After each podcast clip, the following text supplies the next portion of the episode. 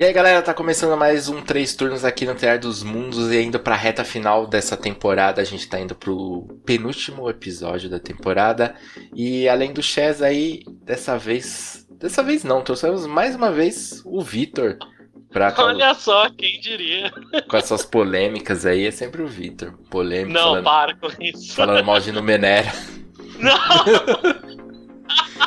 falando mal de Numenera. Peguem as pedras. Mas. Vamos lá? Se fosse bom, falava bem, né? Para, para com isso. Para com isso, vocês. Quando tava discutindo. É, que, que, a gente já discutiu nos, nos, turnos aí sobre o negócio da diversão e tal. Tava tendo essa discussão com o Ramon Mineiro lá no. No. Diversão Offline. E tava com um amigo que. Ele, ele joga RPG só marginalmente, assim. Ele é mais do board game e joga assim ocasionalmente, né? O RPG. Então ele é, é, meio que iniciante nessa parada de RPG, e aí ele, tipo, depois da discussão e tal, a gente, a gente usando um monte de termo, não sei o que, por causa da diversão isso, diversão aquilo. Ele, ele me falou uma parada que eu fiquei pensando, né? Ele falou, cara, essa, esse tipo de discussão é muito intimidadora para quem tá começando, assim, que não tá inserido nisso. E eu fiquei com essa parada na cabeça durante um tempo e acabou voltando é, essa, essa, esse mesmo papo com ele quando eu tava lendo um tweet do Volpassos anunciando um, um jogo novo dele, que é. Não sei se a pronúncia tá correta, que é Pancha, que é um jogo transhumanista andino. E eu fiquei com essa parada na cabeça. Será que, que a nossa linguagem, gente que, que discute RPG, teoria de RPG, ou, e a gente que. a galera que produz jogo, é, game designers, será que a gente está sendo acessível para todo mundo? E será que é preciso que, que, que a gente seja acessível ou não? E então eu queria jogar para vocês o que, que vocês acham sobre esse tema. Sempre, o convidado começa. Exatamente, por favor, Vitor. Cara, então, é, com relação a a gente ser acessível ou não a, com o tema, eu acho que eu sinto isso um pouco quando eu vou pesquisar um tema. Quando eu quero gravar no, no, no escudo do mestre, por exemplo, a gente. Bom, faz um ano que não gravava, mas enfim. Às vezes eu sinto que a gente começa a entrar em, em campos muito teóricos, né? Uh, muito quando você vai falar de teoria de game design ou coisa assim, que tá partindo de pressupostos e coisas que eu não tenho. A discussão eu não sei se a discussão tá num nível que eu não entendo ou se eles têm um domínio de linguagem que eu não tenho. E aí eu perco coisas que. termos que para eles são basal para você manter a conversa e eu não tenho, e eu acabo perdendo isso, né? Uh, até porque muitas vezes você vai procurar alguma coisa em inglês ainda, e falo inglês, mas também não é aquela coisa, né? Então, eu acho que tem esse é, esse que de, de, de acessibilidade, de você sentir isso, de você não. Tá, eu acho que eu acho que eu não tô nesse nível do diálogo, né? Isso posto, eu imagino muito porque que a pessoa se sentiu ou se sentiu da mesma maneira, né? Acompanhando uma discussão de nós três aqui que consumimos RPG de uma maneira intensa, né? De, de, de, de ir atrás, de ler, de, de ver várias visões, né? Pensar em cima do jogo que é uma coisa que muitas vezes não acontece, né? E você. Toda essa discussão que a gente tem sobre ah, o, o que é diversão, se a diversão importa ou não, isso tá num nível. É muito. É uma outra camada, né, de jogo. Que pra gigantesca maioria das pessoas. Eu não, eu não acho nem que tem que chegar nisso, né? É muito pra, pra gente entusiasta como nós. Eu, eu agora parando para pensar, eu sempre tento, ou pelo menos quando a gente gravava, né, tentava ser acessível na maneira como estava expressando. Nunca tive um feedback negativo de que, ah, não, não consegui pegar muito bem o que vocês estão, estão indo. Uma vez a gente teve no Escudo Mestre por causa de referências que a gente usava. Eu me recordo Mas referências de cultura pop, assim, né? Falava de, de um anime. jogo, de um anime uhum. e não explicava o que, que era, e a pessoa falava que, ó, não entendi o exemplo porque vocês não, não explicaram o exemplo talvez fosse uma coisa também pra gente pensar, né? E que mais? Eu vou pensando enquanto isso, Chess. Ok. É, então, eu, eu concordo com quase tudo que o Victor falou, pra ser sincero. É, respondendo a pergunta inicial do caso, ah, precisa ser acessível? Depende de qual, de com quem está falando, qual é o seu público, qual é a sua intenção. Eu acho que tudo, assim, o RPG é só mais uma maneira de, de se colocar esses elementos. Eu não vou discutir com, sei lá, pós-doutorando em história alemã, do mesmo jeito que eu vou descobrir com uma pessoa levemente interessada sobre, sei lá, Segunda Guerra. É, existe uma camada muito diferente de, de, de, conhecimentos, preparações e tudo mais. Da mesma maneira, é, se, depende de quem é seu interlocutor, depende do que, que você está falando, depende de qual é o seu objetivo. O game designer, na hora que ele está discutindo game design com outros game designers, se eu, se eu não entender uma palavra do que ele está falando, tá certo, porque eu não sou game designer, eu não sou. Eu não tô ali para isso. O mesmo game designer tá tentando me explicar o jogo dele para eu jogar, ai, ele tem que ser claro e objetivo. A não ser que seja um jogo explicitamente dedicado a pessoas que não são iniciantes. Acho que um bom exemplo disso é o DCC, que a primeira página dele fala: se você não é experiente com RPG, nem continua lendo. Então, porque ele parte do. O DCC não explica uma série de coisas e parte de uma série de pressupostos no, no texto do livro dele. Então, ele já diz isso pra você logo de cara. Tá errado? Não. O cara que vendeu o jogo dele assim. Quero fazer um jogo para iniciantes, um jogo acessível para todo mundo. Aí eu preciso me preocupar com linguagem, preciso me preocupar com, com esse tipo de coisa. De, então, para mim, cara, é uma, uma discussão muito assim. Use a linguagem correta para o público que você tem. A dificuldade, às vezes, é saber quem é esse público. A gente tende a achar, por uma questão humana, de que o nosso público está no mesmo patamar que a gente o tempo todo. E eu até falo, novamente, citando o EDM, mas de uma vez a gente gravava um episódio, via os comentários, e a gente via, nossa, cara, a gente tá tipo, sei lá, uh, uh, e eu não falo isso de maneira. Uh, a gente fala assim, cara, a gente tá discutindo B Aqui está discutindo o B, mas o que a pessoa quer saber é, tipo, é a A, sabe? Que vem antes do B, muito antes do B. Não, não, você não está interessada no, no, B, ela quer saber do A que está lá atrás. Então, tem que tomar esse cuidado um pouco, eu acho. Mas, fora isso, não acho que é tão, tão complexo ou tão simples quanto qualquer discussão de qualquer tema, em qualquer área. É, até, até no último. No último três turnos mesmo, a gente estava discutindo o que representava o hit point no D&D, em outros jogos, se ele era mesmo é, a sua saúde ou não, e tendo toda essa discussão meta, talvez. E, e daí até o Márcio levantou essa bola, no sentido de tipo, ah, a maioria do, do público não está muito interessado nesse tipo de discussão. Eles não vão ficar analisando o que exatamente significa o ponto de vida no D&D ou em outros jogos, não vai fazer esse tipo de reflexão. E é por isso que às vezes eu fico e, e, e assim, é, na toda aquela discussão de, de diversão e tal, rolou muitas acusações de elitismo e tal. Isso é, eu não concordo com as acusações, mas me fez refletir um pouco para que caminho que, que a, a gente está indo. Eu eu pessoalmente, mas também a comunidade que, que discute RPG, que fala sobre RPG, se a gente é, tá atingindo. Que, que, público a gente tá atingindo, saca? É, fazendo é, essa, esse tipo de reflexão. Mas, é, Vitor, o que mais você acha sobre o tema? Você que eu... fala sobre RPG já tem bastante tempo na internet. Eu, cara, eu acho assim que. É, disso específico que você falou, eu acho que eu tenho que pontuar duas coisas, né? Primeiro é, uh, lógico, a mensagem que você está transmitindo para a pessoa, porque a gente grava esse conteúdo para outras pessoas verem e isso é importante, óbvio que é importante. Você tem um público que está tentando atender.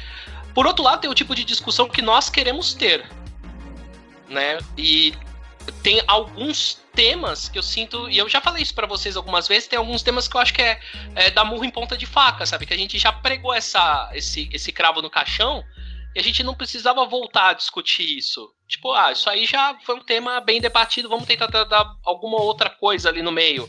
Ah, rolar os dados aberto ou fechado, sei lá. Tipo, pra mim é um tema que, sei lá, meio que já se esgotou e já escutou um monte de assim, opinião em cima. Te, desculpa te interromper eu fico, eu fico meio com o pé atrás de dar alguns temas como superados. É claro que pessoalmente, pessoalmente eu tenho os, os, as coisas que eu tenho para mim como superadas.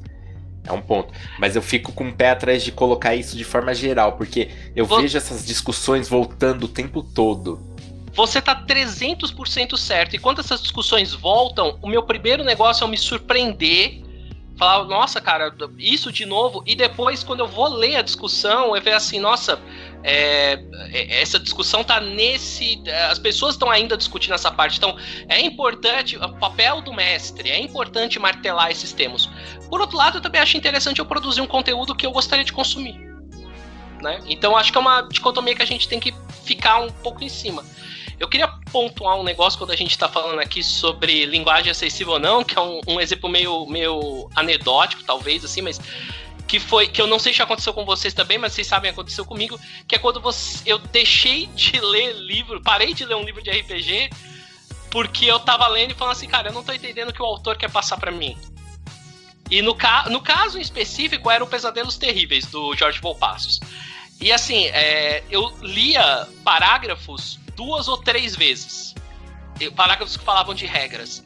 E eu ficava voltando e voltando, mas eu, é, não é um jogo difícil, é um jogo é, com poucos dados, com poucos bônus, poucos atributos. Eu, eu, conheço sistemas que são mais complexos do que isso. Mas eu não tô entendendo o que o autor quer me passar. Eu não tô. Aquilo tá. Eu tô lendo, lendo, lendo. Eu me sentia lendo o livro da faculdade. Eu lia, lia, lia, falei, eu não entendi nada. Eu voltava no começo da página. E aí eu parei. Eu falei, gente, eu não tô conseguindo, não tenho. Eu não, entendo que o, o, autor, talvez o autor mestrando para mim, ou alguém que saiba, eu vou ver, ah, então é isso que era para fazer. Então, legal. Mas eu acho que talvez tenha isso na hora, é o que o Chess estava falando de adequar o seu discurso ao seu público, né? Que eu acho que a intenção, como você falou, o livro de RPG deveria ser mais acessível, talvez, a menos que você, o público-alvo realmente seja algo mais limitado, ou se você tem algum motivo para ter aquele discurso, sei lá, faz parte do seu design de jogo. Mas, enfim, foi um jogo que eu comprei e li, sei lá, metade, nunca joguei por causa disso. Não sei se vocês têm exemplos similares. O Rastro de Cthulhu, acho que é um jogo super... que não sabe se explicar, por exemplo. Uh, é, ele tem alguns probleminhas. Que... E inclusive o Rastro de Cthulhu é um dos jogos que fala assim: Isso é um RPG. Eu não explicarei o que é um RPG. Procure na internet. Ele tem uma parada assim. Uhum. Que até surgiu uma discussão no Twitter. É, acho que ano passado com o Trevisan, eu participei. Ah, tava tentando me lembrar desse exemplo. Júlio e tal. Que o, o Trevisan era contra esse tipo de coisa. E eu já falei: não, eu acho que um jogo pode sim assumir essa postura. É, a, a gente tá falando de um livro e às vezes você é, dedicar várias e várias páginas a algo talvez não seja interessante se você está mirando algum tipo de público, mas enfim, prossiga, Chess. Além do que, tem, tem uma questão que eu acho que é, é interessante. Se você joga RPG e você, e você não joga só DD, você já é uma minoria muito pequena. Ponto. Sabe? A partir daí você começa a ver outras coisas, ver outras ideias. Então, acho que tirando o D&D que tem essa, essa obrigação, por assim dizer, o jogo pode ser qualquer coisa. Pode ser, ah, quero que só pessoas... O, o Humberto Eco não tem passagem em latim nos livros dele que ele não traduz e fala, ah, se você não sabe latim, não lê os meus livros. Então... é, ou, sabe? Então tem gente que faz isso com tudo. Você pode fazer isso com RPG também. É, é, se eu vou ler ou não, se eu vou gostar ou não desse RPG é outra história. Mas você pode. É, acho que a, a, preocupação com, com uma linguagem clara ela é importante, mas como tudo que tem a ver com linguagem, a linguagem tem que se adequar à sua função. Então, se nós estamos discutindo minúcias de game design, a linguagem vai precisar ser técnica. Se nós estamos ensinando uma pessoa que não tem ideia do que é RPG, o que é o jogo, a linguagem tem que ser, tem que ser mais simples. E a linguagem tem que se adequar ao, ao, momento, o que se torna difícil quando está na internet você não sabe. Vocês falaram uma coisa antes que eu acho interessante sobre as discussões superadas que eu vou trazer de volta. Que é o seguinte, eu acho que essa, certas discussões nunca se superam porque tem sempre gente nova entrando nessas discussões, tem sempre gente. É, é, e, e, essas mesmas dúvidas e mesmos temas são recorrentes pela maneira como o, o, o RPG é estruturado, alguns pelas suas características intrínsecas, outras pelas formas como os livros são escritos. É, eu acho que algumas questões a gente vai ver superadas de vez quando uma próxima geração começar a escrever livros de RPG de grande impacto. E, por exemplo, é, é, eu acho que a gente pode falar isso com a relativa segurança. o D&D da década de 2000, tipo, D&D, vou usar D&D porque é o RPG mais expressivo, da década de 2000, tinha, mano, zero preocupação com representatividade. O D&D de 2019 tem uma preocupação maior com representatividade. Isso é uma então significa que representatividade está superado? Não mas uma nova geração de autores trouxe isso para o jogo. E uma nova geração de autores vão trazer outras coisas para o jogo. É, é, e com o tempo, talvez conforme a, a, mídia e a linguagem for se, for se maturando, a gente vai ter outras discussões e algumas coisas do passado é, vão ficando para trás. Eu torço muito para ver o dia em que a pergunta regra importa não vai mais existir, porque a resposta é evidente, mas enfim. É. sabe? É, um, em algum momento a gente vai parar de ter designers que vão fazer livros de RPG dizendo, ah, ignore minhas regras se você quiser. Então, é, por exemplo, né? E acho que, que, que tem a ver com uma, uma, uma evolução natural do hobby. É, pois é, é, é, essa parada do. Eu acho que você tem razão nisso daí do, do superada, porque é, é, é meio que fases que a pessoa vai se desenvolvendo e vai se aprofundando ou não no hobby, né? E, e as uhum. pessoas estão em fases diferentes. É, eu queria lembrar, a gente tá falando de, de, de, linguagem acessível ou não, eu queria lembrar de alguns exemplos que eu, que eu tenho aqui, de um Roda da Aventura que eu participei, que, que eu participei de vários, a, maioria é, eu participei, e rolava lá no RPG Notícias, é, se vocês quiserem estar tá no YouTube, a grande maioria dos episódios, e tem um especial que eu odeio, eu odeio com todas as minhas forças, talvez até vocês saibam qual, que era que ele, normalmente RPG, o Roda da Aventura não tinha tema, não tinha pauta, mas esse tinha tema, que era RPG arte. Eu imaginei que era esse. Cara, alguns diriam até que o Três Turnos surgiu porque o caso que ele discutiu RPG de uma maneira com pauta e tema, mas Sim, sim, é, o, o, o Não, mas eu já falei isso. O Três Turnos é uma resposta ao, ao Roda da Aventura de coisas que mas, eu não enfim. gostava nele, enfim. Sim. E eu não tenho problema com a discussão em si, se RPG é arte ou não. Mas eu não gostei da forma que a gente discutiu é, o tema, que foi de uma forma extremamente acadêmica e que eu me senti fora do tema, assim, sabe? Eu não conseguia discutir, eu não conseguia colaborar com aquela discussão acadêmica. E partindo do pressuposto que eu sou entusiasta, do, de RPG, eu fico imaginando o cara que seja um iniciante e se depara com, com aquele conteúdo e o que, que ele vai pensar do cara citando teorias e estudos e não sei o que. Eu falei, cara, não, não, eu não quero. Não é isso que eu quero fazer, saca? Não é esse tipo de conteúdo que eu quero produzir e eu, não é o conteúdo que eu quero consumir hoje. Talvez no futuro, não sei, com outra bagagem, é, pode ser. E, e e eu acho que, que eu não curti, assim, eu odeio aquele episódio. Teve outros problemas, não foi só esse, né? É eu acho que o episódio teve vários problemas, mas esse foi o principal. É, e, e você já tem algum exemplo disso? Vocês que produzem. E, e, eu acho que, que a discussão que vocês têm normalmente no EDM é uma discussão bem aprofundada, assim. É, vocês costumam vir com, com, com assunto bem aprofundado. Já, já teve algum que vocês falaram, hum, cara, já passou do ponto? De ficar muito. elucubrar muito e não sair da. Talvez teve? eu talvez. É difícil, aquele... faz um ano. É difícil. Ou pelo menos. Mas talvez aquele sobre criação de personagem, que a gente ficou horas debatendo se faz background antes, se não faz, se cria. E, e aquela discussão, ela tinha um cunho, originalmente um cunho muito prático, e eventualmente acabou indo por uma discussão muito filosófica, é, talvez. Ela, ela, ficou, mas... ela, ficou, um pouco circular, porque é. a gente tinha duas opiniões muito distintas. Uhum. E, e, na hora, a gente não discutiu antes, e na hora que confrontou os dois pontos de vista, os dois ficaram meio perplexos com a opinião do outro e a gente começou a debater ali na hora. Uhum. Mas a gente não saía do lugar, tipo, era tipo uma questão de, de gosto, de opinião, de uhum. como fazer. E a gente não conseguia passar disso. Talvez seja um episódio que, que ficou assim. É... Essa parte inacessível. Qual outro? Já teve episódios que não foram ao ar porque a gente achou que o tema realmente não ficou bom. Assim, terminou de é. fazer, eu falei, ficou super superficial. Super superficial. Ficou superficial demais e não tá ajudando ninguém, então não vai pro ar. Uhum. É, acontece. Tem, inclusive tem turnos aqui no, no, no, três turnos que eu falo, hum, não ficou bacana. Mas assim, como o programa é, são três, não dá pra, tipo, ah, não vai por o ar esse. Pô, dois turnos hoje. Como... É, é dois turnos porque o primeiro foi uma merda. A Mas acontece. O cara né? em todas as frases, né?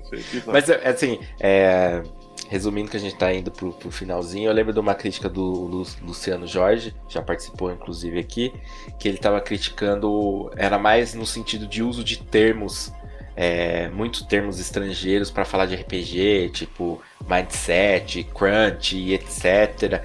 E, e aí até argumentei com ele que às vezes é Mas necessário, isso aí é né? coach. eu acho que às vezes a gente exagera em alguns termos que não, não tinha necessidade, mas é porque é por causa da fonte do conteúdo que a gente consome, né? Não tem como, é difícil. E mas eu não sei se a gente chegou a alguma conclusão, mas acho que é isso, tá terminando. Mas é isso aí, não precisa concluir sempre, não. É, quase nunca a gente conclui aqui. Então, se você como casa está se perguntando que diabo de tema é esse, eu explico. Para quem não conhece, existe um gênero de animes que é conhecido como Slice of Life. Oh, que te, basicamente... O tema eu conheço. O tema eu conheço. Ok. okay. Mas é bom explicar pro público aí que alguém não conhece. Ser acessível, é, né? Tem que ser acessível. Não é? Exato. É. E basicamente o Slice of Life é um anime que ele pega uma situação cotidiana e conta aquilo, sem grandes dramas ou sem grandes sabe, não tem magias, explosões.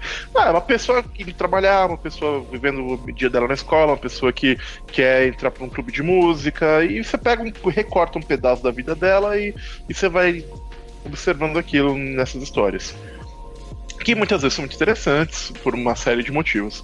É, é, eu digo que você só entende o apelo de um Slice of Life quando você assiste um, porque explicando parece. Por que isso é legal? Mas é, mas é legal. E eu pensei sobre isso com RPG por causa de um comportamento que observei em algumas mesas minhas, em algumas uh, uh, situações, e que eu acho que vocês vão reconhecer também.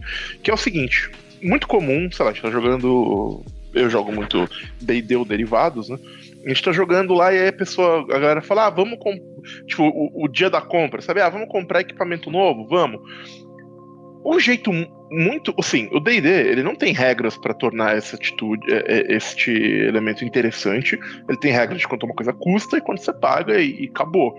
Ele mal tem regras para você negociar preço, dependendo da edição que você é, é, tá falando. E se tiver, elas só dependem de uma rolagem. É o tipo de, de coisa que um, como vou dizer assim, estruturalmente pro jogo, podia ser deixada completamente para tipo, ó, oh, gente, vocês comprem e me falem o que vocês acharam que vocês compraram depois. E acabou, e segue a vida. É, ou sabe, ou comprem entre um jogo e outro, presumiu que você foi. Tudo, e tudo bem, às vezes a gente faz isso, para ganhar tempo quando a plot tá tal. Mas é muito comum, e já teve um jogador que me perguntar sobre isso, a ideia do não, mas eu quero conversar com o NPC, eu quero conhecer o taverneiro, eu quero conhecer o dono da estalagem, eu quero conhecer o ferreiro, eu quero ver as histórias que essas pessoas têm. E o ponto que eu quero chegar é: eu quero me sentir vivendo um dia da vida desse aventureiro, que não é necessariamente numa masmorra matando um monstro ou numa aventura épica, é o cara, tipo, tomando café na taverna. E isso tem um apelo isso tem um. um, um, e é, uma, é, um tema que eu acho que é pouco discutido e pouco é, abordado, eu imagino, pelo menos eu vejo ele ser pouco discutido ou abordado. Eu acho que deve ser fazer um RPG inteiro, só baseado nisso, e eu particularmente não conheço nenhum. Mas o que eu trago para discussão é se vocês têm essa, essa, já se encontraram com esse, essa questão e se vocês é, tem maneiras de, de, tentar agradar isso, né? De falar, ah, a plot pode esperar, o drama pode esperar, vamos simplesmente fazer uma, um dia do pessoal indo na taverna e do pescar depois, sei lá. E depois continua a plot normalmente. Mesmo que o jogo não tenha regra para isso, por aí vai. O que, que vocês acham dessa questão? Vitor. Eu acho que, assim, uh, uma vez, quando eu fui convidado aqui no, no, nas raras vezes que eu fui convidado Ai, aqui começa, não é, começa. Teve uma vez que eu, que eu acho que eu falei. Ou, ou foi no Fora daqui, não lembro, gente. É, foi numa. Eu falei sobre campanhas que a gente sonhava muito em mestrar, assim, alguma coisa nesse sentido. Uma das campanhas que eu tenho muita vontade de mestrar, um, um, uma coisa que eu queria muito tentar fazer era uma aventura de fantasia medieval que se passasse numa cidade grande, ou médio porte, e que fosse sobre a vida das pessoas, não necessariamente aventureiros da cidade. E eu lembrava muito de um. De, uns anos atrás eu assisti um anime que era aquele Gringar. Gringar. Gringar. Eu ia, eu ia citar o Gringar também que ele é muito bom em fazer isso. Ele, ele, obviamente, os personagens são heróis e tem toda a parte deles indo pra masmorra e tem é, dramas que acontecem por causa disso, etc. Mas eles têm muitas coisas legais que acontecem na cidade, na vida cotidiana, os caras, sei lá, tomando banho, fazendo compra. E eu acho que é um. Eu gostaria muito de mestrar um jogo assim, que eu acho que seria muito. Uh, seria muito legal ver esse desenvolvimento orgânico, sabe? Você criar talvez os bairros de uma fazer que nem Tolos, né? Tolos. Criar uns bairros e uma cidade gigantesca e quando for necessário a gente vai expandindo a cidade. É, então eu tenho muita vontade de mestrar nisso. Como jogador, mais de uma vez eu parei mesas. Eu lembro de uma aventura que a gente jogou que era uma aventura assim jogada meio que no intervalo da, da, da aula na, minha escola, sei lá, quando eu tava no ensino médio. E era muito. Era uma aventura do mestre sobre, tipo, ir matar um dragão, sei lá, vencer um culto. E no meio da viagem, é, eu parava o jogo para ficar fazendo. Não, eu vou fazer um, um chá aqui pra galera, mas meu personagem não sabe fazer chá. Então o chá vai ficar uma bosta, deu diarreia pra todo mundo. E aí eu contava história. Na, ah, então vai parar no negócio. Ah, então meu personagem começa a contar uma história, assim, assim, assim, assado. No final foi uma coisa que os jogadores, a gente. O mestre não gostava porque ele queria jogar do ponto A ao ponto B e matar bicho. E os jogadores meio que foram pegando gosto por aquilo e a, a, virou um jogo que a gente se lembrava por causa dessas coisas. Era pra ser uma aventura super banal e acabou desenvolvendo mais por causa disso, né? Uh, então eu acho que, respondendo as perguntas, acho que sim, tem seu valor. É, e eu gostaria de jogar mais, eu gostaria de, de, de, de ter esse desenvolvimento maior, de, principalmente se fosse num cenário que sai muito da. Eh, não é num cenário cotidiano nosso. Se eu conseguisse fazer o slice of life que seja num cenário de fantasia. Acho que seria bem maneiro, assim. E eu acho que, como mestre, se você se depara nessa situação, né?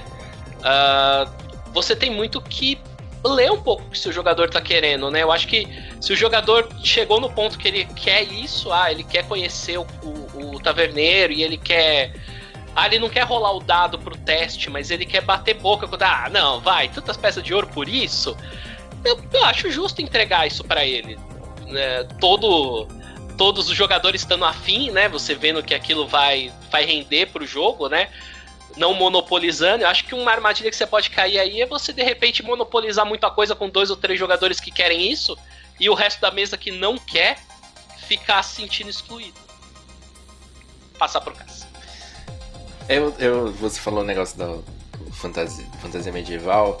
É, quando a gente jogou Out of the Abyss, uma campanha que infelizmente a gente não concluiu, como outras de D&D, um dos trechos que eu mais me recordo, talvez o que eu mais me recorde, é um que foi uma festa numa taverna, que usou uma regra, não, não lembro o nome da regra. Qual que é o nome dessa regra? Carousing, se não me engano.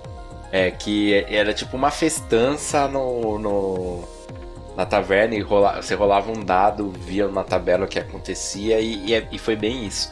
Mas assim, bem, bem sobre o tema, bem sobre Slice of Life, acho que o que mais me marca foi a campanha de Crows, que tinham episódios que basicamente eram isso, né? O episódio da hum. praia, o episódio da, das, do, das... Boliche. Do boliche. Teve um outro do, na segunda temporada que foram para as termas. As termas, sim eram muito isso, assim, e, e eu não sei se foi algo, não, não foi algo que, que a gente fez, pelo menos eu não, pensando em Life of Life, mas é algo bem, bem presente na, na, nesse tipo de ficção e foi muito bacana. O, o, eu acho que boa parte dos momentos mais marcantes de Crows, assim, que eu gosto, que, que eu me lembro com carinho, vieram de, de trechos assim, saca? É, nunca tinha parado para pensar nisso, mas agora que o Chess levantou, eu acho que, que é legal. Até porque, quando a gente está falando de ficção e tal, e estrutura, seja da aventura ou seja de um roteiro, depois daquele. De, de emoções intensas, de grandes vitórias ou grandes derrotas, tem que ter aquele tempinho de dar aquela respirada e pode ser esse momento, né? De tipo, ah, eles vão a compra, eles vão bater papo na taverna. Eu acho bacana, cara. Acho, acho legal.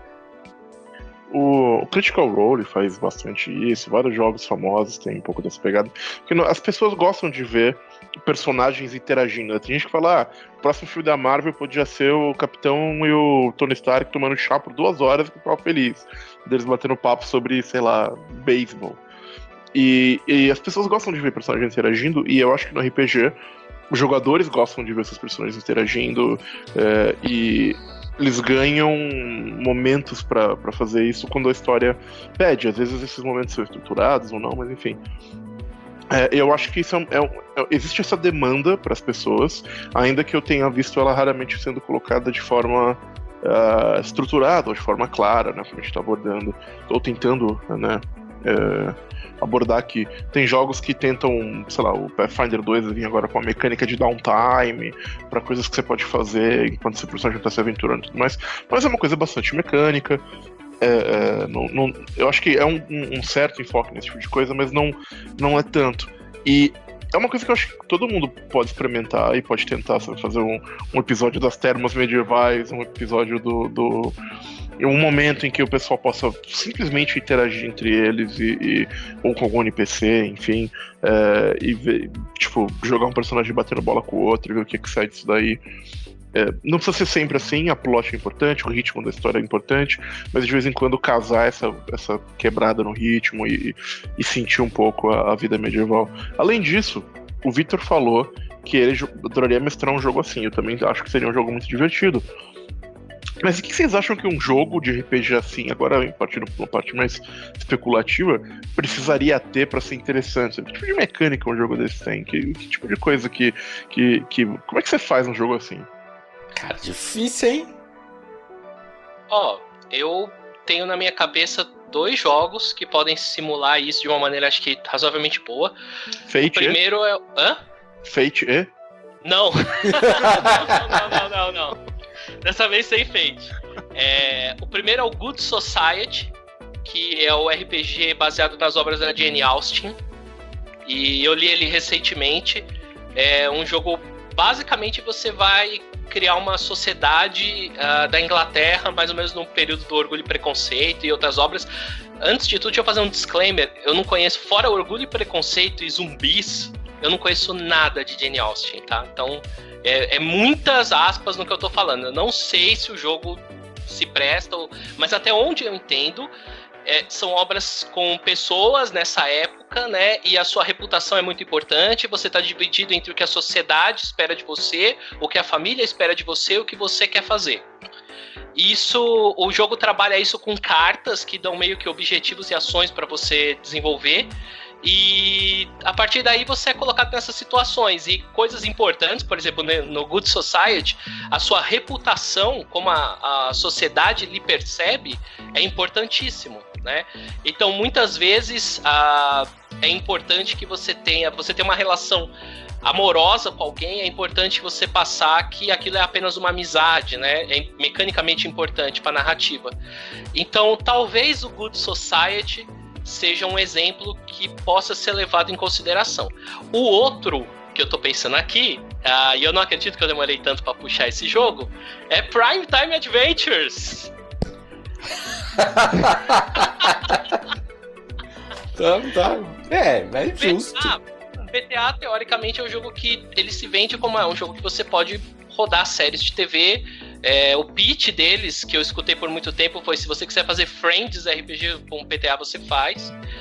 Uh, e o que você precisa é que seu personagem tenha mecânicas narrativas, né? Destaque, objetivos que ele quer cumprir e coisas que impedem ele dele ter esse objetivo. Uh, sinceramente, nós três já jogamos, eu gosto muito, vocês odeiam. Não odeio, mas... não odeio. Já, já passou eu... tempo bastante para dizer, para poder dizer que sim, eu odeio. Não, não odeio, mas eu não odeio. Eu, eu daria uma nova chance para ele. Daria também. Exatamente, pra, pra fazer esse tipo de coisa. Eu só acho que é um jogo difícil de todo mundo estar tá na mesma pegada. É um jogo que a, a expectativa tem que estar tá muito bem ali. Todo jogo tem que estar. Tá. Mas esse, para olha, gente, o jogo vai ser isso, entendeu? Você vai ter que correr atrás dos seus objetivos, você vai ter que ter uma certa. É, uma certa proatividade, né? E aceitar que alguns arcos dramáticos vão acontecer com o seu personagem, né? Que ele não vai conseguir tudo que ele quer, etc. Então, não sei, eu acho que existem sistemas que podem lidar com isso. De cabeça eu lembraria desses dois, mas deve ter mais. Cara, não sei, viu? Eu pensei um pouquinho no Monster Hearts, mas não sei se encaixa muito bem nesse tipo de proposta. É, tem uma mecânica ou outra que acho que daria para utilizar. Razoável. Mas, de qualquer forma, é, uma coisa que o Victor falou sobre ah, todo mundo tem que estar no, no mesmo lugar. É, anime, isso é uma grande referência, né? Ó, gente, o nosso Slice Life vai ser tipo Fruits Basket. Você já tem uma noção do que você assistiu, do que, que você vai esperar.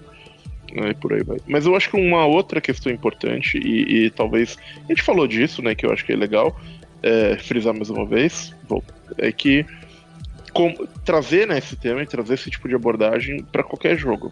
para jogos que você. É, não precisa ser um jogo específico sobre, mas para qualquer jogo eu acho que tem potencial de ficar uma coisa muito legal, sabe? É, imediatamente você não fica pensando, cara, imagina como deve ser maneiro você jogar, sei lá, um Slice of Life Cyberpunk, eu tendo cortar o cabelo e comprar roupa nova numa cidade cyberpunk. E como é que funciona isso, sabe? Tem um, um, um um potencial, eu acho muito interessante, narrativo e um, um, uma coisa assim, talvez um pouco inexplorada, não sei, em RPG que deixa a ação um pouco de lado, deixa o drama às vezes um pouco de lado e traz de volta uma coisa que. Eh, não uma, uma coisa que, sei lá, talvez os RPGs da década de, de 80 tinham um pouco, que era essa coisa de simular um mundo paralelo, né? Mas talvez eles levassem a coisa muito para um lado é, mecânico, talvez seja. Eu, eu, ficaria muito interessado em, em num livro de RPG ou alguma, ou alguma coisa assim, me falando como é que eu simulo, sei lá, compras em Shadowrun. Enfim. É, mas enfim, é, eu não tenho muito mais o que acrescentar sobre o tema, um pouco mais cedo do que o final aqui, né? Mas eu acho que, que foi um, um tema justo, válido, justo.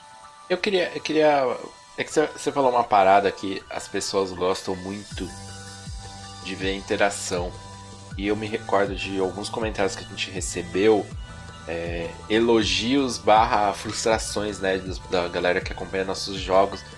É, e não é incomum isso. O pessoal falando assim, ah que bacana, os personagens eles interagem bastante entre eles e eu não tenho isso na minha mesa. É, e eu acho que isso é essencial para essa temática né, do Slice of Life. Mas por que, que você. Por que, como que você vê isso? Se as pessoas gostam tanto dessas interações, porque na prática, muita gente não tem isso em mesa. Porque na. Porque. Eu tenho uma ideia, mas Vitor, você quer falar alguma coisa primeiro? Não, pode falar com a sua ideia. Eu acho que até tinha um exemplo que você tinha dado um tempo atrás. Vamos ver se era disso que você ia falar. Eu lembrei de. Eu lembrei eu que. Não lembro de um exemplo. Não, eu lembrei uma vez que você falou do, do jogo que a, que a Lu mestrava com uma galera que nunca jogou. E que você ah, jogou uma vez, e aí você, o pessoal sim. olhou e falou, nossa, mas dá para falar assim, dá pra Exatamente. escrever ação como se eu fosse o personagem, etc. Exatamente, é isso que eu ia falar né, nesse sentido. É, eu acho que tem a ver com o fato de que os manuais não são escritos pensando nisso. É, eu acho que, por mais que o jogo te fale, ah, você é o seu personagem, você vai agir como ele e tal, o resto por exemplo, num jogo clássico, ou qualquer, na verdade em qualquer jogo. O resto do livro todo é te falando ah, como é que você joga as coisas que este jogo se foca, que nunca são Slice of Life, porque eu não, não, não pensei em um jogo sobre isso. Então é como é que eu faço o drama adolescente no Monster Hearts, como é que eu faço a porradaria no D&D, como é que eu faço a exploração de masmorra, que seja, no Old School, como é que eu faço mas ele não te explica muito como é que eu vivo a vida daquele. Como é que eu compro leite, como eu, ou que isso sequer é uma possibilidade, sabe? É, então acho que esse é um ponto que, que as pessoas não, talvez não tenham essa ideia. Segundo, eu tendo a acreditar que o comportamento das pessoas é fruto do meio. Então, às vezes, o, o, o, próprio mestre, ou as aventuras prontas, ou o RPG que ele está jogando, vai direcionar o jogo para um lado, vai direcionar o jogo para aventura, matar dragões, mas se o cara tivesse a oportunidade de falar, ok, a gente vai fazer o jogo das termas, que a gente acabou fazendo no Crows porque é uma trope de anime, e é uma trope de anime que, se você for pensar, serve para Bom, serve para pôr personagens de biquíni e serve para isso, para ver os personagens interagindo num ambiente fora do, do, do, habitual deles. E a gente não pensou nessa parte, mas a gente trouxe pro Crows porque era uma trope de anime. E o resultado foi o mesmo que tem nos animes, que os personagens conversaram sobre o que eles gostam e tudo mais. Então talvez é, aconteça mais na mesa das pessoas se o mestre e os jogadores tiverem a, a, preocupação de fazer esses momentos acontecerem ou de criar espaços para que essas narrativas colocam. Em vez de bolar um encontro super interessante num D&D ou um Pathfinder da vida, você bola uma situação social em que esse tipo de coisa vai surgir é, é, com facilidade, um momento relax pra galera. É, parabéns, vocês venceram o Grande Dragão, a Pathfinder Society premiou vocês com um spa em Absalom. E aí faz uma sessão sobre isso. Então... ou, ou, ou, os personagens ficam é, perdidos na floresta e acham uma cabana e eles têm que tirar a roupa para se aquecer uns outros. Exatamente. Essa é ótima. Exatamente. É uma possibilidade. Mas eu acho. Bom, acho que é isso, né? É, a gente foi pro finalzinho, mas não completou os 20 minutos. Quer falar alguma coisa, Victor? Não, não, não. Tô contemplado pela fala dos meus colegas. No meu turno, é, para fechar o episódio, eu queria puxar um papo sobre um gênero que, apesar de ser um gênero antigo, os primeiros RPGs para esse gênero tem até algumas coisas da TSR, hackeadas de D&D, etc. Que é RPG de super-heróis, RPG de supers, né? Uh, é o tema atualmente de RPG que eu mais leio. É, eu estou ativamente procurando e lendo sistemas disso, porque eu acho um, um, um gênero talvez um para mim, para mim especial, talvez um dos mais difíceis de se jogar. Uh, e eu acho um pouco complicado, já tentei várias vezes comigo mesmo pensar no que traz a complexidade desse gênero e por que que ele não ele não é tão difundido uh, ou não é tão jogado, né? Ele perde fácil, obviamente, para fantasia medieval, mas aí todo mundo perde. Mas ele perde para ficção científica, ele perde para cyberpunk, ele perde para vários outros gêneros. E mesmo que a gente pudesse falar que talvez fosse uma coisa de você não ter um acesso da mídia, ou nem todo mundo lê. A gente vive no momento que o, o produto de cultura pop mais lucrativo, mais quente, são os filmes de super-heróis, né? É a mídia, é, é, é, o que o cinema tá fazendo, né? Tá aí a Marvel que anunciou trocentos mil filmes para fase 4. E eu não sei, eu queria primeiro fazer uma rodada com vocês perguntando sobre interesse de vocês no tema RPG de supers e experiências que vocês já tiveram. Cara, é, é, eu, tenho, eu me faço essa mesma pergunta várias vezes, né? Como a gente pode ter é, no cinema os filmes mais populares sendo de super-heróis e isso já há vários anos, começando ali mais timidamente em 2008, mas veio crescendo e hoje é absurdo, né? Hoje a gente tem é, das maiores bilheterias, 3, 4 são filmes de super-heróis e a gente não vê isso refletido. A maior. É, tem a maior, mas entre elas, tipo, no top 10 você tem 3, 4, às vezes 5 filmes de super-heróis de um jeito ou de outro. Como que a gente não vê isso refletido no, no RPG? Tudo bem que a, eu acho que, que eu não vejo a fantasia medieval sendo desbancada desse posto absoluto no RPG. Mas aí a gente tem horror muito forte, a gente tem cyberpunk muito forte, tem sci-fi muito forte cara, supers é, é praticamente irrelevante, né? Eu não sei, cara, eu não, eu, eu não consigo responder isso. Eu também tô. É, eu gosto muito de Boku no Hero Academia, que é, é, é, um anime, né? Então ele tem toda essa linguagem de shonen, mas ainda assim é de super-heróis. E eu procuro um jogo pra, simulá-lo e não consigo, não acho, não tem algo que eu realmente tipo, falo, não, é esse jogo, vamos lá. E as minhas experiências com supers foram fracas, acho que no todas elas, tá ligado? nunca tive uma experiência que eu consideraria é, satisfatória. Joguei uma única vez o Mutantes e Malfeitores, achei bizarramente complexo, principalmente. Só que o mestre puxou a calculadora no meio do, do... faz um ataque aqui. Pá! Intimidou, intimidou. A gente jogou o Masks, que eu achei que era uma promessa de um jogo muito maneiro, porque é Apocalipse Engine, porque tinha adolescentes, e unia essas duas coisas que eu gosto muito. Também achei fraco, assim. não, não curti. É, joguei GURPS Supers já no passado.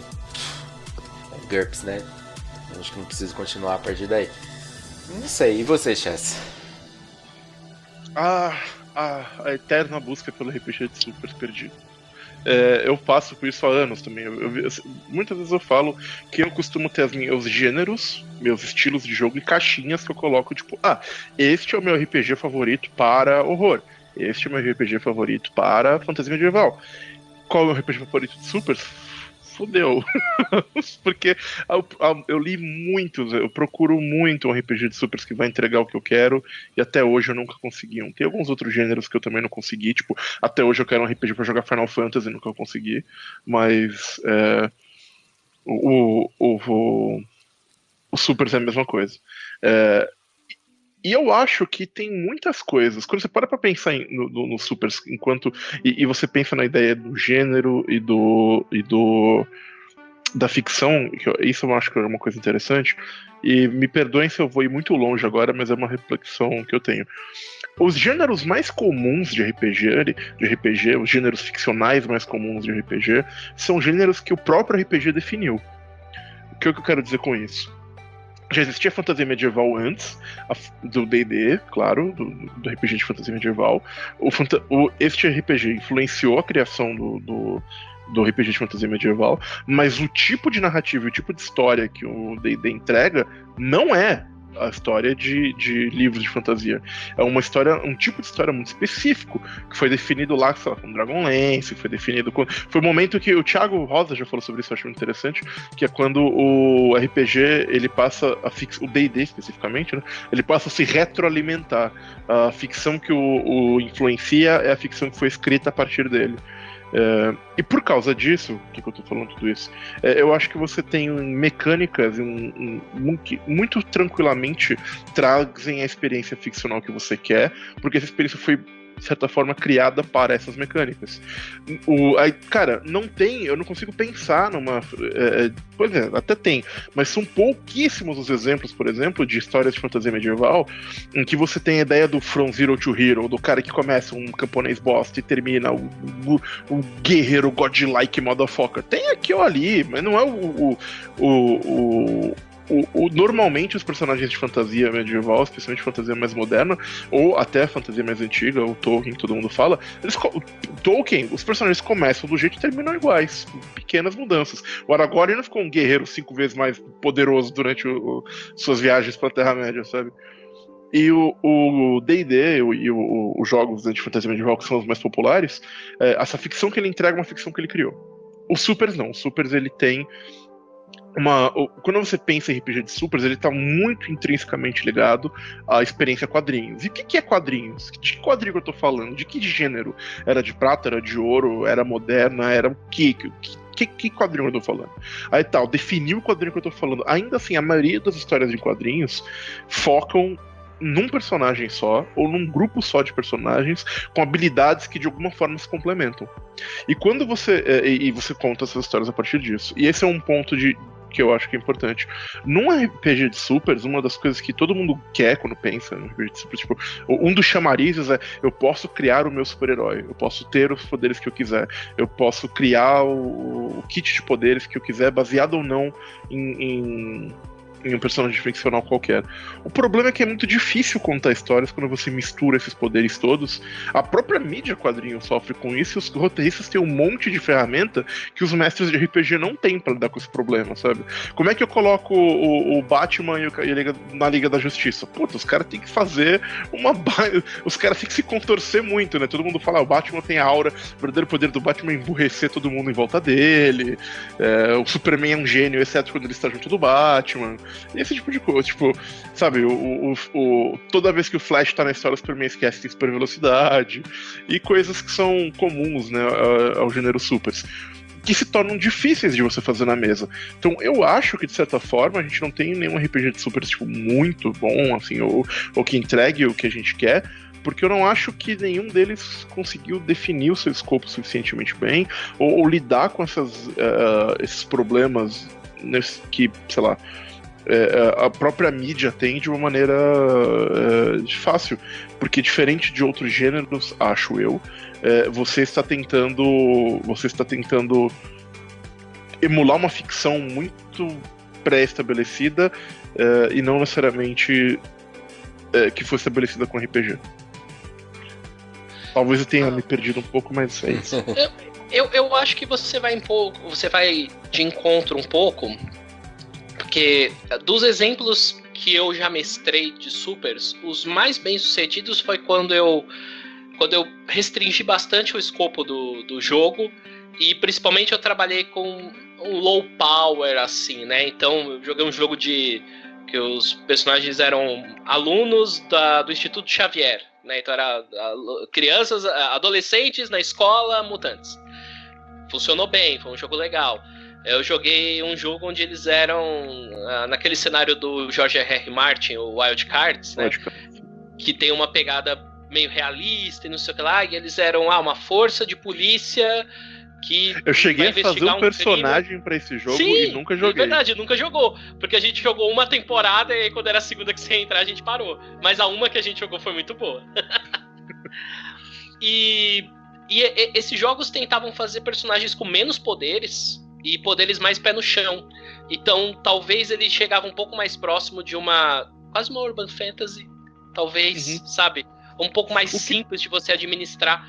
Mas assim, eu, quando eu tento elevar isso, ok, eu quero fazer a Liga da Justiça, eu quero fazer personagens com mais poder. É, eu quero fazer essa primeira sessão onde para unir o grupo um avião vai ser sequestrado por terroristas e vocês vão ter que ir lá salvar todo mundo. E eu não sei, a, a, o próprio fato, eu sempre defendi que você não precisa ser original no RPG. Você pode roubar clichê, eu faço coisa clichê pra caralho. RPG é uma mídia diferente, você pode fazer isso sem problema nenhum. A gente fala de, ah, tem os tropes, vamos aproveitar, etc. Mas até isso no Supers eu sinto que não vai tão bem, sabe? Eu consigo pensar uma aventura inicial onde os goblins estão atacando uma vila e eu vou usar isso para unir o grupo de aventureiros de primeiro nível. E isso eu vou pensar como jogador, ok, eu jogo e bora. E esse outro exemplo que eu dei, sei lá, do, do impedir o avião que foi tomado por terroristas, não parece tão interessante. E isso poderia ser o primeiro episódio de um desenho da Marvel, da DC tranquilamente. Então, eu não sei. A gente acabou de falar no turno anterior sobre jogos para tentar emular Slice of Life. E supers a gente patina.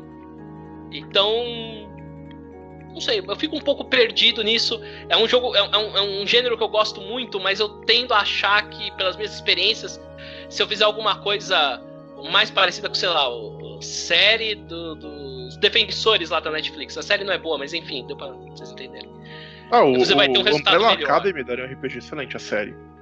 A série, Sim. é. Porque ela é praticamente um Urban Fantasy.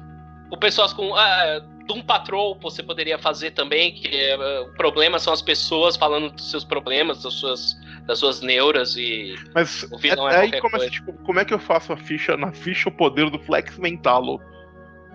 É, não, aí, aí são outros 500, mas aí também foi um, um exemplo bem maluco que a gente deu, né? Teria que ser uma coisa muito narrativista, de fato, de fato. E esse é outro ponto que, que eu acho que jogos de Super tem essa, essa questão que eu acho complicada. Ou eles são abstratos demais, ou eles são crunch demais. Ou. Eu... E, e, é difícil achar um meio termo nesse sentido. Porque ou é um jogo do tipo, ah, você. O seu poder é uma palavra, e é isso, e vambora. E, e isso não significa. E na hora de jogar isso não funciona muito bem. É, é até porque as pessoas gostam de, de comparar com. Eu não sei, é, é, eu sei lá, é, a pergunta clássica do tipo, quem gosta, quem é mais forte, o Hulk ou o Superman? O RPG te dá uma maneira de medir isso, né?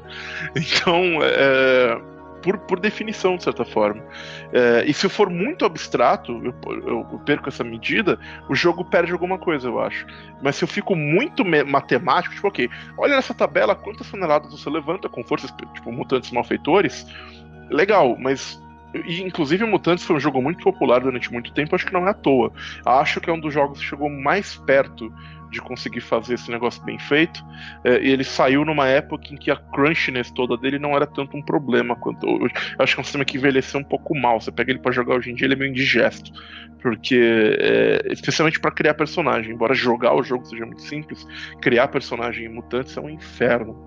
Então, esse é um, um, um, elemento. Mas o Mutantes, eu acho que o jogo chegou mais perto, porque ele consegue casar várias dessas coisas bem. Ele é crunch, mas ele tem uma série de elementos narrativos, ele consegue entregar, mas ainda assim ele entrega um tipo muito específico de história e ele, como qualquer jogo de supers, ele funciona melhor quando você tem todo mundo no nível de poder muito parecido. É, tipo, todo mundo tem, ele tem lá, né, o, o acho que é nível de poder mesmo, NP, é, tanto e todo mundo é igual e acabou. Eu lembro quando o Marvel Roleplaying tentou fazer um negócio diferente, que você podia ter. Ah, no, o jogo não tinha regras de criação de personagens, você faz seus, seus personagens do jeito que você quer, com os poderes que você quer, foi um fracasso imenso. Por vários fatores. É, não, só, não só esse, mas é, as pessoas não gostaram dessa ideia. As pessoas querem fazer o seu próprio super-herói. Elas não querem necessariamente jogar com o Capitão América, que era o que o jogo, o Marvel Heroic Roleplay em grande parte é, é, propunha. A gente tentou fazer um jogo assim na, na, no Tear uma vez, que também não foi pra frente, lembra? Quando a gente queria fazer um, um tipo um Jovens Vingadores, né? E pegar os personagens prontos e, e jogar.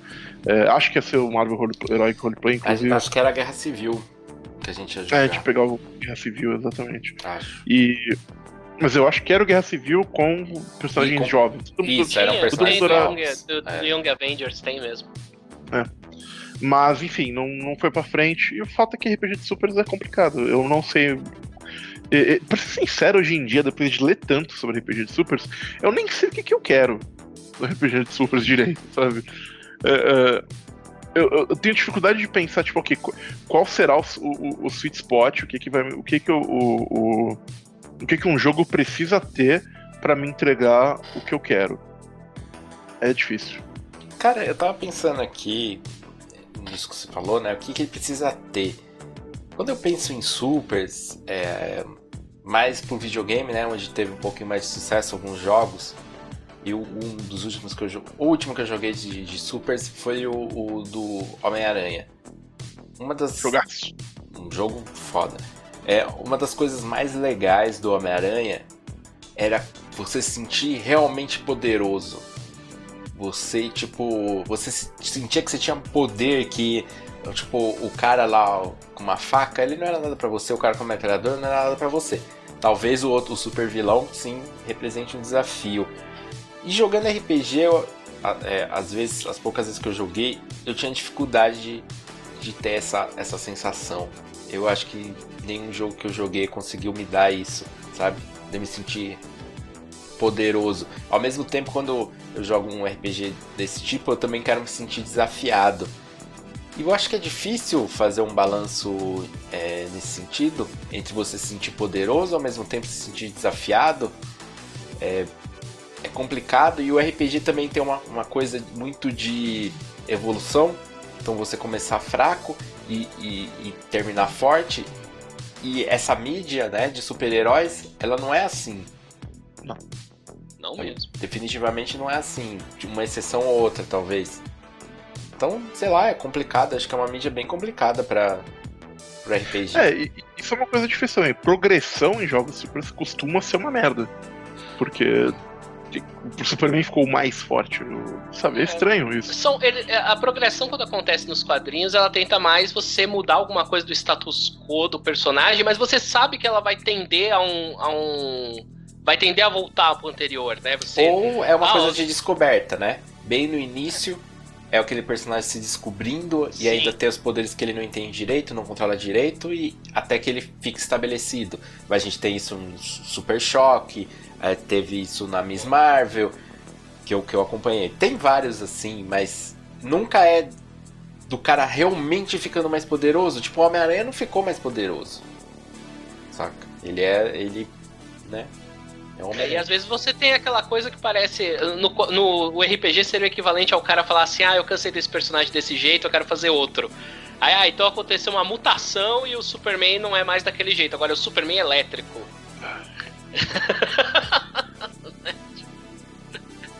E que Então, depois sei, volta. né? E depois E volta. depois, né?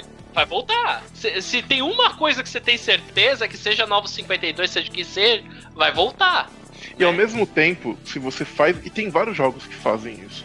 Você força o jogo de Super ser sobre essa meta, sobre o meta, né? Você abstrai poder, essas coisas, e é um jogo sobre o drama, as atitudes, o peso do seu herói, ou sobre esses elementos, ah, eu vou mudar, mas depois eu volto, que é um pouco, um pouco não muito, do que o Masks faz, ele Sim, fala muito ia mais do isso. meta Sim. Da história do herói do que do herói. Mas não é isso que você quer. Quando você tá vendo o filme da Marvel, você não quer. Assim, é interessante, tipo, a ideia do. do ah, o Tony Stark, o que Mas o que você quer mesmo, assim, é o que o, o jogo do Homem-Aranha te dá. Você quer se sentir o Tony Stark, você quer se sentir o Homem de Ferro. Disparando laser por aí, ou Homem-Aranha voando, de- andando de teia pela cidade. O videogame conseguiu te entregar isso. O RPG é mais. muito complicado, de certa forma, É entregar que, na- isso. é que eu acho que na real, Chess, precisa ter os dois. Se você só tiver um desses elementos, vai ser algo Sim. incompleto. Porque ao mesmo tempo que a gente vibra com Avengers Assemble, e aqui- aquilo a gente quer ver, a gente também vibra com, com todo o drama, o peso Sim, da sim. escolha. Você fala, caralho, isso é foda. Mas você quer os dois e não sei, não sei se algum jogo conseguiu entregar isso. É difícil, né? Eu, eu fico feliz da gente fazer essa conversa e eu ver que são dificuldades que eu tenho que reflete muito, porque quando eu pensei em trazer esse tema pra vocês, eu achei que, ah, eu vou falar sobre um jogo que pra mim é é difícil. ah, e que pra vocês não vai ser tão difícil, vocês vão falar, ah, Victor, nunca parei, mas não parece pra mim que é uma coisa tão fora do normal assim, né? Mas fico É que- feliz de ver que o problema não sou só É muito Parece um problema fácil. muito da mídia, da tradução da mídia, né? Pois é. Olha, talvez um dos melhores jogos que eu joguei foi Vampiro à Máscara. olha aí, olha aí. Antigamente, o Dark, Dark, Dark X-Men das Trevas com Katanase era, era bem por ali. Mas enfim, É, é, brincadeiras à parte, é foda, é foda. É isso, galera. É, Outro papo não conclusivo. É isso. Bom, foi Faz bom. parte. Eu acho que é melhor assim. Entendeu? Comentem aí. Às vezes vocês vão falar, ah, vocês estão falando besteira, porque os jogos supers, esse jogo X aí tem a campanha há 10 anos aí, tá super bem. Não sei. Mas falem a experiência de vocês com, com supers e. Ah, e, e com certeza tem gente que joga. Indiquem, indiquem jogos de super que vocês usam. Eu É. tô atrás, tô querendo. Ó, só, só um pedido. Indiquem jogos que vocês de fato jogaram e gostaram. Porque não indiquem teoria. Certo? Vou fazer esse pedido pra vocês aí. É, Espero que vocês tenham gostado. É, Semana que vem a gente volta com o último episódio da temporada. Depois vai ter um hiatozinho aí de alguns meses. Mas é isso, galera. Comentem aí. Até a próxima. E Vitor, valeu por participar. Ah, recado. re- recado acho que é importante. Depois de um ano, EDM lançou um Ah, é? Episódio. Episódio do Enes. Foi do episódio Enes 2018 pro episódio Enes 2019. Então temos aí um, um podcast anual. Que eu acho que é uma Primeiro- categoria o nova. primeiro Primeiro do Brasil anual. Anual. anual e, e o episódio ficou foda, longo, né? Porque vocês comentam jogo por jogo. E agora, sério, é muito bacana pra você ter um panorama aí das coisas que estão sendo lançadas, de conhecer jogos novos. Inclusive, eu acabei de terminar um jogo que eu descobri por causa do, do, do episódio. Olha aí, olha aí. Talvez apareça num TR dos mundos, eu espero. Eu não respondi a sua mensagem, mas o que depender de mim aparece. Então, Olha aí, Depois ó. eu respondo com calma. Olha só. Vamos lá, galera. Até a próxima. Falou! É. Falou!